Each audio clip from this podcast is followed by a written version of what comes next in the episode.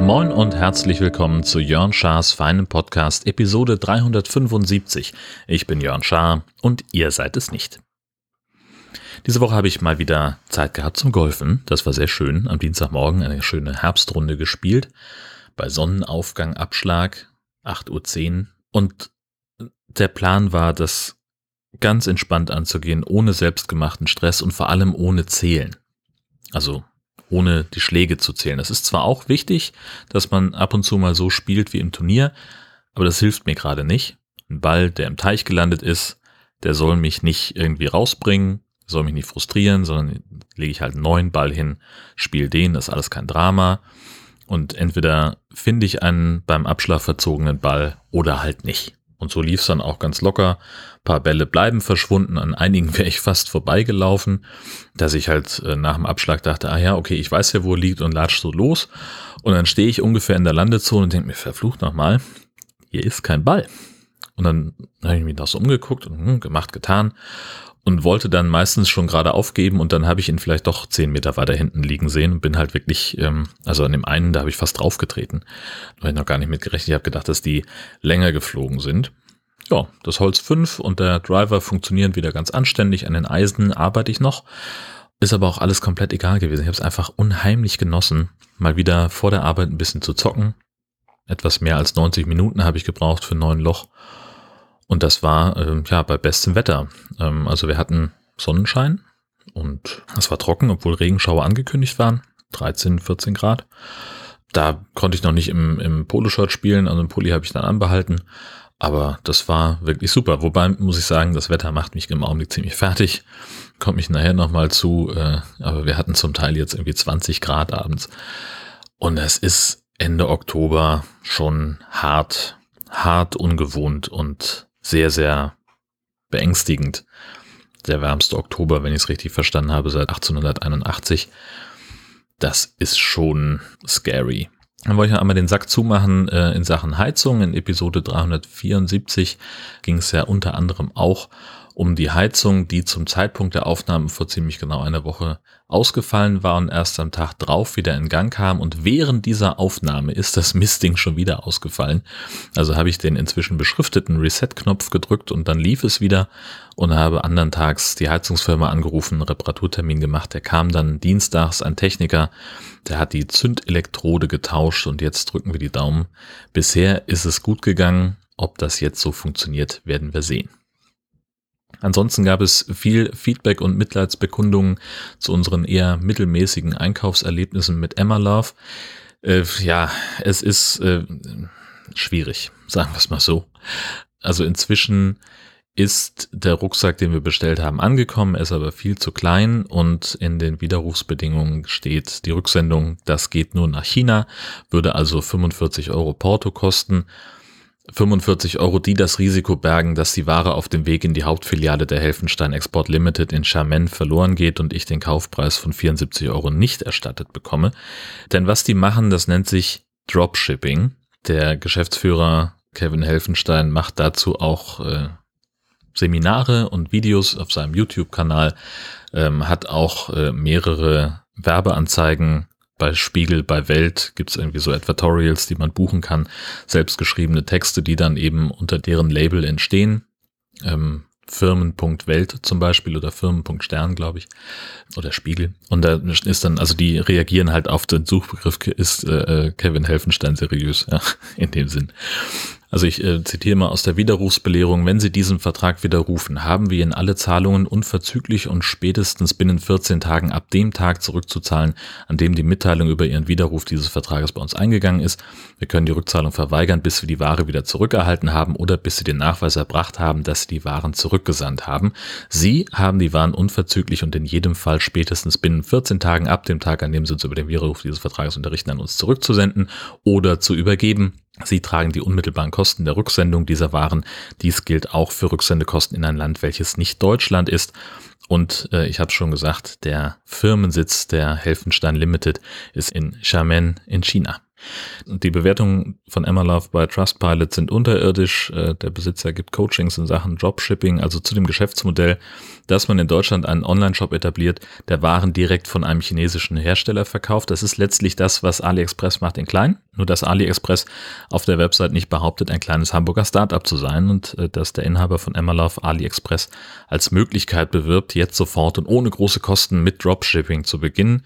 Gibt auch ein äh, Einschätzung der Bundesregierung zu dem Thema Dropshipping, verlinke ich euch mal in den Shownotes. Ich gehe mal davon aus, dass die Fälle wie unseren schon häufiger gehabt haben, denn auch mir kam jetzt einfach der Gedanke, die Annahme zu verweigern. Dazu steht in den F A Q, wenn du die Annahme deiner Lieferung verweigerst, wird das Paket automatisch an ein riesiges Fulfillment Center zurückgeschickt. Da hier etliche Artikel von diversen Firmen tagtäglich verpackt und verschickt werden, können hier keine Rücksendungen angenommen werden. Die Rücksendungen, die an das Fulfillment Center zurückgehen, werden daher umgehend vernichtet. Eine Erstattung des Kaufpreises kann nur erfolgen, wenn du uns die Ware an unseren Firmensitz zurückschickst. Siehe dazu unser Widerrufsrecht. Und äh, ja, da steht also eine Adresse in Xiamen. Ja, ähm, PayPal-Käuferschutz wurde uns angeraten, der verlangt Belege für eine Kontaktaufnahme, die es aber nicht gibt, weil der Kackladen einfach nicht auf E-Mails reagiert. Das nervt alles. Meine Arbeitszeit ist dafür entschieden zu teuer. Heißt also auch, wenn irgendjemand einen Hunderucksack für Hunde bis neun Kilo geschenkt haben möchte, bitte einfach melden. Dann kriegen wir das irgendwie zurecht und das wird dann auch günstiger als fünfundvierzig Euro. So viel kann ich schon mal sagen. Kommen wir von einem Gangster zum nächsten, äh, nämlich zu mir.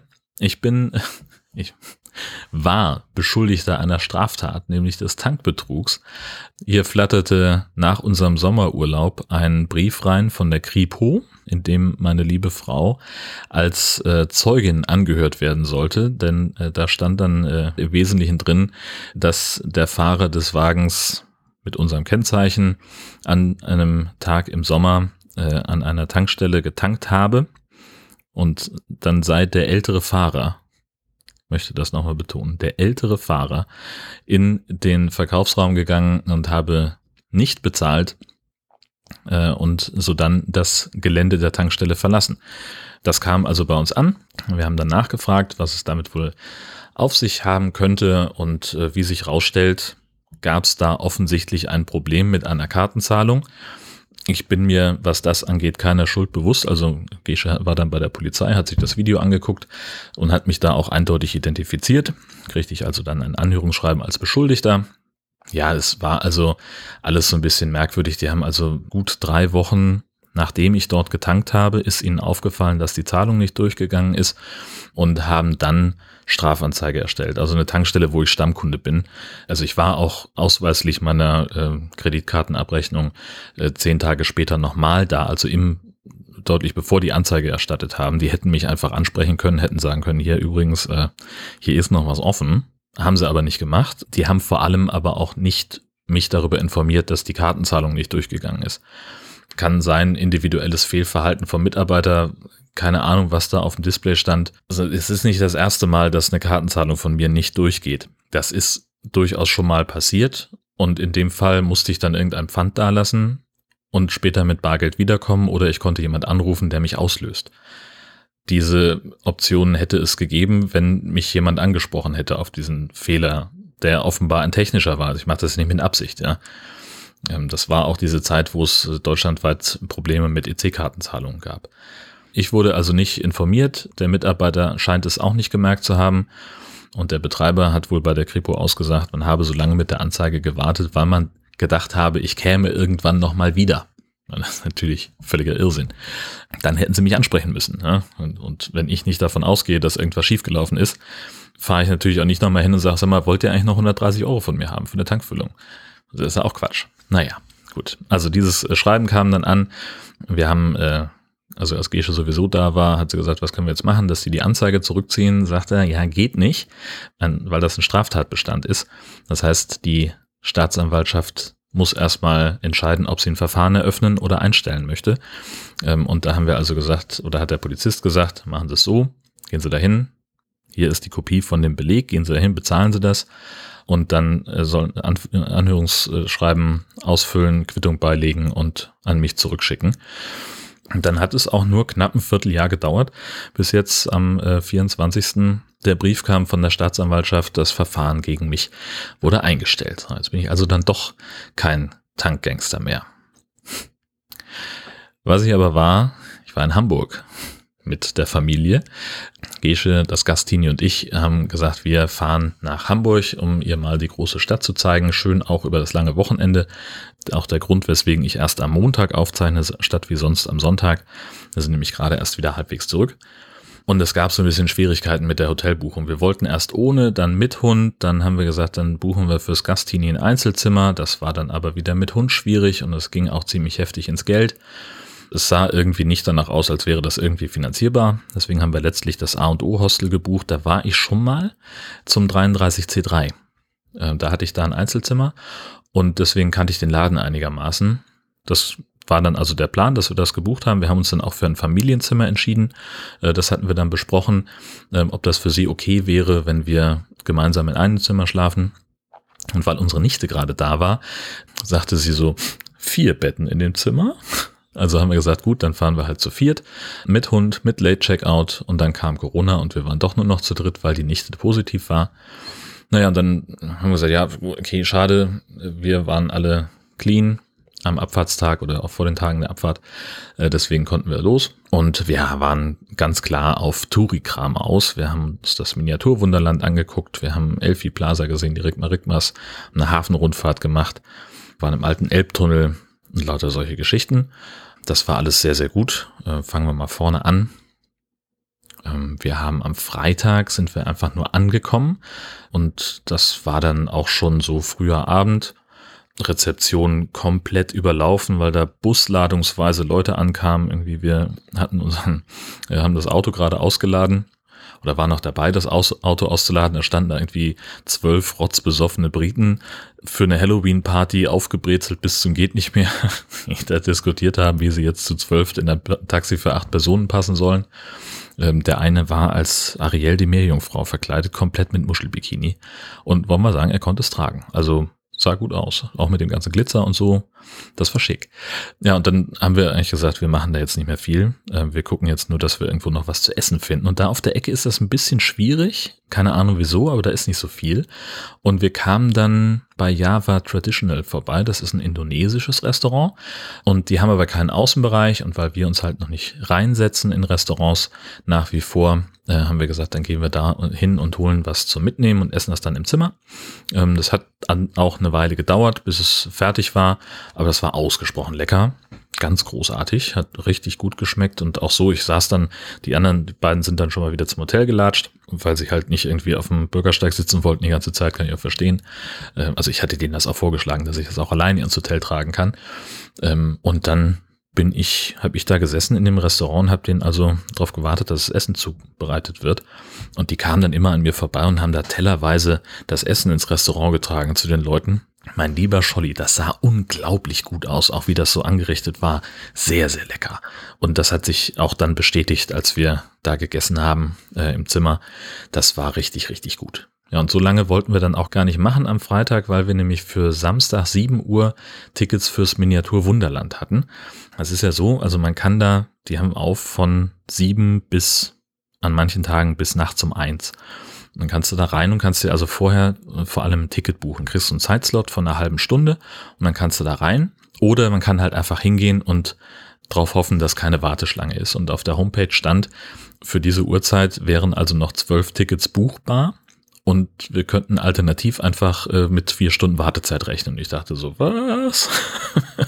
Dann haben wir also Tickets gebucht für die Zeit und es gab gar keine Warteschlange. Also wir waren irgendwie um fünf vor sieben auf dem Parkplatz, sind dann so ganz gemütlich ins Treppenhaus gelatscht und haben dann noch vielleicht eine Minute gewartet. Am Ende einer winzig kleinen Schlange, die innerhalb von zwei Minuten dann äh, sich aufgelöst hatte. Virginia und ich sind äh, alleine reingegangen, weil äh, keine Hunde mit rein dürfen. Deswegen durfte Gisha ausschlafen. Und wir hatten streckenweise sogar so ein bisschen die, äh, die Ausstellung für uns am Anfang, weil ganz viele Leute auch erstmal nach Südamerika gegangen sind oder in die, ähm, in die Garderobe oder zu den Toiletten. Und dann standen wir irgendwie fast ein bisschen verloren auf einmal mitten in der Ausstellung und ähm, haben das sehr genossen, dass wir da für ein paar Minuten richtig unsere Ruhe hatten. Das war richtig gut. Ja, hat ihr auch gut gefallen. Sie mag kleine Sachen und findet das richtig gut, wie viele Details es zu entdecken gab. Und sie hat sich da echt gefreut. Ja, aber manche Leute sind halt auch einfach merkwürdig. Das war, äh, also wir haben eine ganze Zeit, ging das wirklich sehr entspannt, so ungefähr bis halb neun, neun. Und dann wurden, kamen die ersten Reisegruppen oder ersten Menschen an, die so ein bisschen rücksichtsloser waren, die nicht so, die sich nicht umgeguckt haben, ob da vielleicht schon jemand steht, der sich was angucken will, sondern die sie einfach irgendwo hingestellt haben, um, um das, um irgendwas zu sehen. Unter anderem eine Frau, ähm, die beim Modell der Elbphilharmonie ähm, wirklich genau vor dem Ding stand und dann, äh, als die, die sich der Konzertsaal so öffnete, ne, da schwingt er so ein bisschen auf und dann hat sie wirklich ihr Handy in den Konzertsaal reingehalten, hat da irgendwie die Ecken abgefilmt und ist also wirklich minutenlang damit beschäftigt gewesen, uns im Prinzip die Sicht zu versperren. Alle bescheuert. Es ist nicht zu fassen. Naja. Gegen elf kam Gesche dann auch. Da waren wir so ungefähr durch. Wir haben dann noch gegenüber ähm, in der Barbarossa, direkt an der Barbarossa-Brücke, äh, ein kleines Frühstück eingenommen und sind dann rübergelatscht zur Elphi Plaza. Da sind die beiden dann wieder reingegangen, weil auch da keine Hunde erlaubt sind und ich gesagt habe, ach, ich kann auch einfach gut hier unten in der Campus-Suite sitzen und ein bisschen auf dem Handy rumdrücken. Das hat wohl auch ganz gut geklappt, so wie ich das verstanden habe, und danach sind wir über die Rigmarigmas gestolpert und waren dann mit Björn und Claudia beim Essen und haben erfolglos nach Kuchen gesucht. Das war auch so eine komische, wir haben dann irgendwie, wir waren im Portugiesenviertel irgendwo bei einem Italiener und haben dann gesagt, okay, jetzt irgendwie noch was Süßes hinterher wäre auch schön. Und dann haben wir gesagt, dann gehen wir so grob wieder Richtung Speicherstadt zurück, suchen uns da ein Café, dass wir so in etwa auf dem Weg Richtung Auto sind. Das war für die beiden auch in Ordnung. Und dann haben wir äh, da vergeblich versucht, irgendwo ein Café zu finden. Erstmal sind wir ähm, an mehreren Restaurants vorbeigegangen, wo es keinen Kuchen oder sowas gab ähm, und die außerdem auch alle besetzt, also voll besetzt waren. Und dann hatten wir endlich ein Café. Das hatte aber dann kurz vor fünf äh, nahmen die schon keine Bestellungen mehr an und haben gesagt, wir schließen jetzt. Und dann haben wir gesagt, okay, gegenüber ist ja noch eins, haben uns da hingesetzt.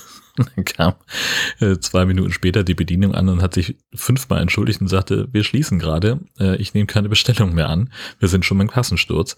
Dann haben wir es auch sein lassen, sind dann auf dem Weg zum Auto noch kurz in die äh, Campus-Suite eingekehrt und haben uns dann da noch irgendwie eine Kleinigkeit geholt, das haben wir auf dem Hotelzimmer verzehrt und waren dann entsprechend früh im Bett, weil es ja ein echt langer und echt anstrengender Tag war. Sonntag haben wir halbwegs ausgeschlafen, sind dann ganz entspannt zu den Landungsbrücken gedüdelt, äh, haben da eine Hafenrundfahrt übernommen. Danach gab's Currywurst. Wir waren im alten Elbtunnel und alter Schwede, war das voll. Also ich habe eben ja schon gesagt, ich komme später nochmal auf das ganze Thema Temperaturen. Es war wie Spätsommer. Also der Abend, wo ich vom Restaurant zurückkam und das Essen gebracht habe, war ich im Poloshirt unterwegs um einundzwanzig Uhr. Ähm, und es war halt wirklich so ein lauer Sommerabend und Sonntag war halt wirklich zwanzig Grad am dreißigsten Oktober. Da war die Hölle los auf den Landungsbrücken und im alten Elbtunnel. Ich habe in einer Stunde mehr Menschen gesehen als sonst in einer Woche.